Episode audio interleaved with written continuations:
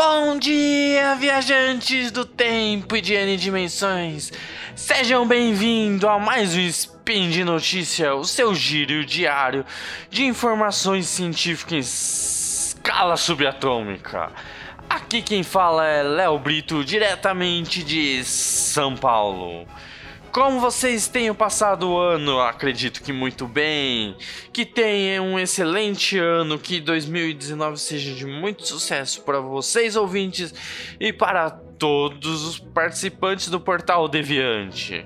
Hoje, dia 3 Aurora no calendário Decatra, mas já no calendário errado, sexta-feira, dia 4 do 1 de 2019. Vamos à notícia de hoje que são problemas do milênio desenvendando o mistério da natureza e da computação. Matemáticos protagonistas ainda são raríssimos na ficção. E IMPA expõe a única peça de Goxbeck no Brasil. Speed Notícias.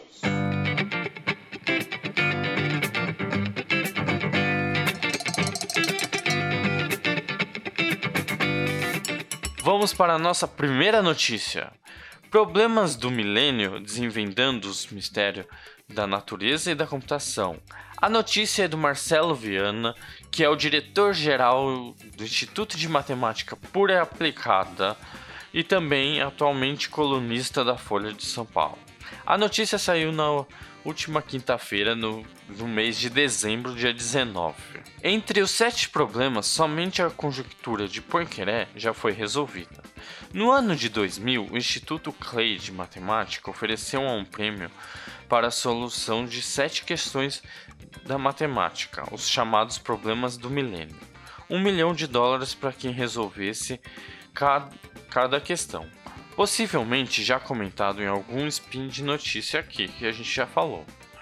Mas vamos aos problemas que envolvem a matemática. O, o problema que eu estou descrevendo vai ser a equação de Navier-Stokes. Descreve um comportamento de fluidos viscosos, constituídos em um modelo matemático para fenômenos da vida real, como fluxo sanguíneo, corrente oceânica, fluxos do ar em torno de uma aeronave, tempo meteorológico e muitos outros. Se soubéssemos resolver a equação matemática, isso teria implicações muito importantes, muito lucrativas em inúmeras áreas. Mas o problema é que ninguém sequer sabemos se a equação tem solução. Já o Claude Laus Never foi um engenheiro e matemático francês renomeado construtor de pontes até que o colapso de um dos seus projetos, em 1824, arranhou sua reputação. Isso não impediu que recebesse diversas homenagens. Ele é um dos 72 expoentes de todos os homens da ciência e tecnologia da França, com o nome gravado na Torre Eiffel, em Paris. E o grande Stock também recebeu importantes definições aí e presidiu a Royal Society de Londres. Ele é bem conhecido dos estudantes de matemática e engenheiro do mundo todo pelo chamado Teorema de Stock do cálculo vetorial. Isso é muito irônico, porque esse teorema é devido ao físico irlandês Lord Kelvin.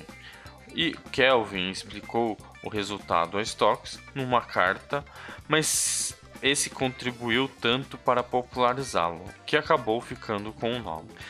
Como já sabemos, em todas as histórias que a gente já contou em alguns spin de notícia e alguns sidecasts, normalmente quem inventa, quem descobre ou desenvolve o teorema, nunca fica com o nome mesmo, né?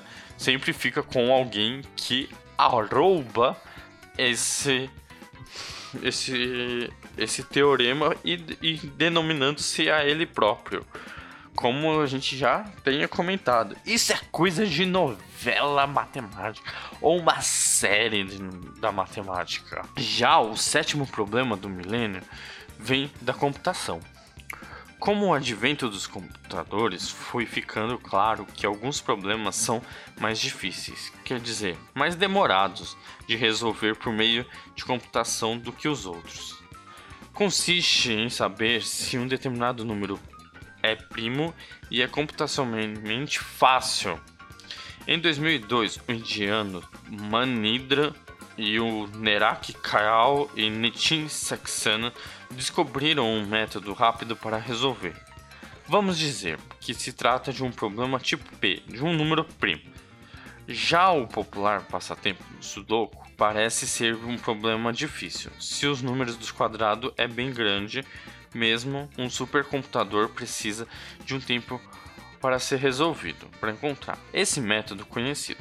Por outro lado, alguém propôs uma solução qualquer no computador de mesa consegue decidir rapidamente se está correta ou não.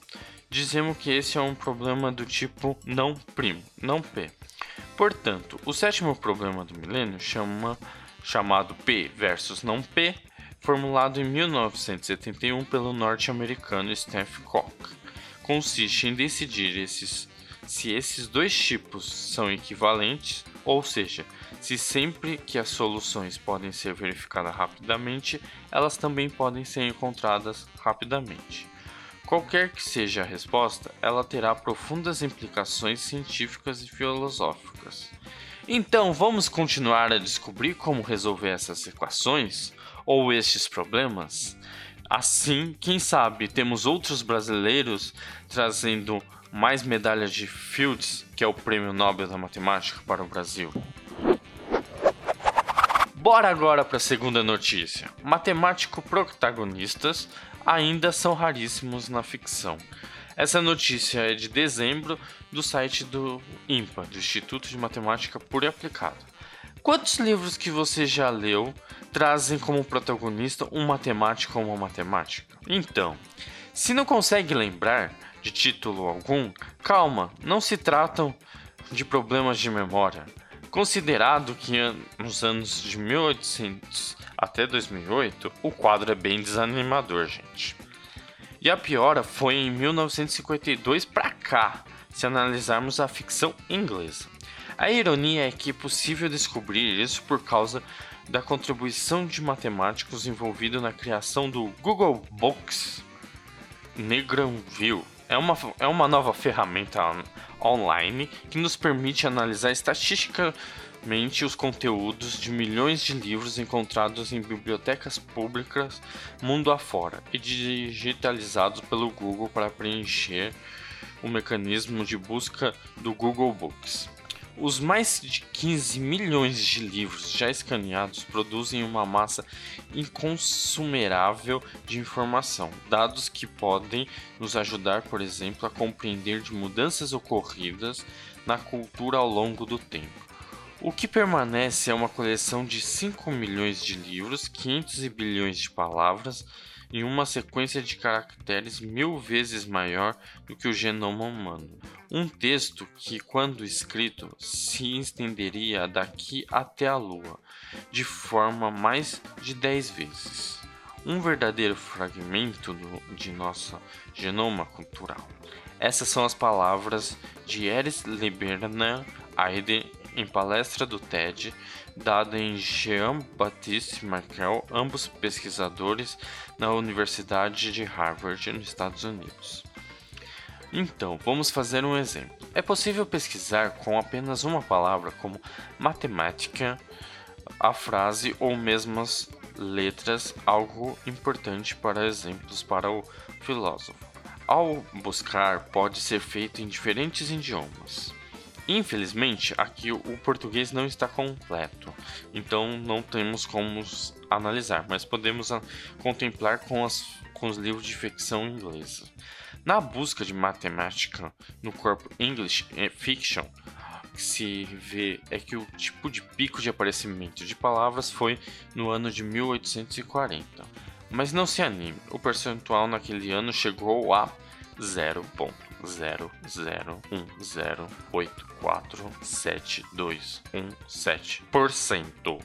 Isso é muito, muito pouco, gente. e desde então, em 1952, só cai. Mas, segundo Aiden, os programas como o Neugram View Books da Google são ferramentas que possibilitam o uso do que chamam de culturômica. É como se fosse um genômica, só que o genômica é uma lente para que os biólogos vejam através da janela de sequência das bases do genoma humano. O culturômica é parecido, é uma aplicação de análise de enorme quantidade de informações coletadas para o estudo da cultura humana. Ao invés de olharmos através de lentes de um genoma, olhamos através de pedaços digitalizados de registro histórico. Bom da culturômica é que todos podem participar. Assim, gente, cada vez mais a comunidade está fazendo parte da cultura científica. Então, dessa forma, a gente pode desenvolver cultura e ainda fazer pesquisa em, em dados científicos e histórico que está sendo produzido pela internet. Então, se as pessoas dizem que a internet não é útil, dê uma olhada para um outro lado. Não fique só em redes sociais. Bora para a última notícia da primeira sexta-feira útil do ano. Se você não tem nada para fazer nessas férias, aproveite para visitar o Rio de Janeiro. Depois de ver essas notícias, vão, ser, vão ter curiosidade de conhecer. Impa expõe a única peça de Gombots no Brasil. A notícia foi em novembro do ano passado, divulgado pelo IMPA. Você já viu o que é um Gombots? Não, claro que não. Então vamos descobrir junto o que é. Uma forma encontrada em 2006 é uma peça rara no mundo e responde a uma conjectura sobre o problema de instabilidade. E no Brasil tem apenas um Gombots, que pertence ao Instituto de Matemática Pura e Aplicada, o INPA. Mas vamos voltar no tempo para contar a história por trás desse objeto de colecionador. Algumas vezes na vida já ouviu a expressão ovo de Colombo? Acredito que sim, gente, porque é muito. a gente ouve de vez em quando. Ela geralmente é usada para ironizar um fato que aparentemente é difícil de realizar, mas quando alguém faz, parece fácil. A origem dessa expressão popular vem de uma lenda envolvendo o navegador e descobridor italiano Cristóvão Colombo. Conta-se durante o jantar em sua homenagem após a descoberta da América, alguns presentes teriam menosprezado o seu feito, afirmando que qualquer navegador poderia realizá-lo, pois, para reverter os críticos, Colombo teria desafiado a colocar um ovo em pé. Como ninguém conseguiu, ele bateu o ovo sobre a mesa, amassando uma das extremidades, fazendo o ovo ficar em pé, e disse: Qualquer um poderá fazê-lo, mas antes é necessário que alguém tenha ideia.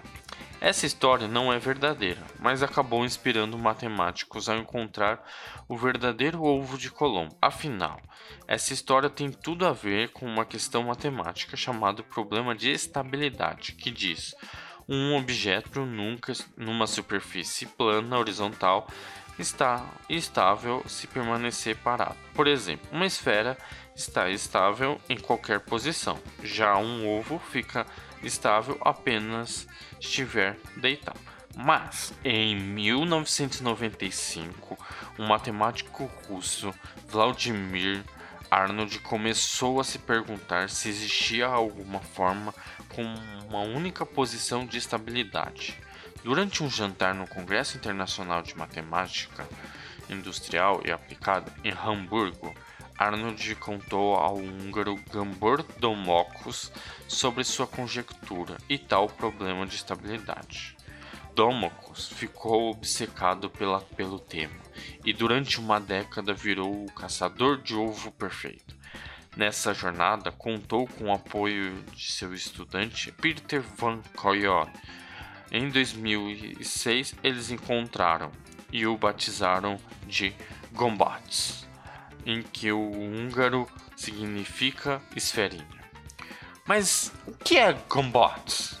Gombots é o primeiro objeto homogêneo conhecido que tem uma posição de equilíbrio estável ou em outra instável, totalizando duas posições de equilíbrio numa superfície horizontal. Assim, quando ele é colocado em uma posição qualquer numa superfície horizontal, retorna ao seu equilíbrio estável. Como aquele boneco João Bobo, aquele que a gente bate e volta pro lugar. Aí a gente bate de novo, ele volta pro, la pro lado, aí volta pro lado e no final ele tá no meio na sua posição correta.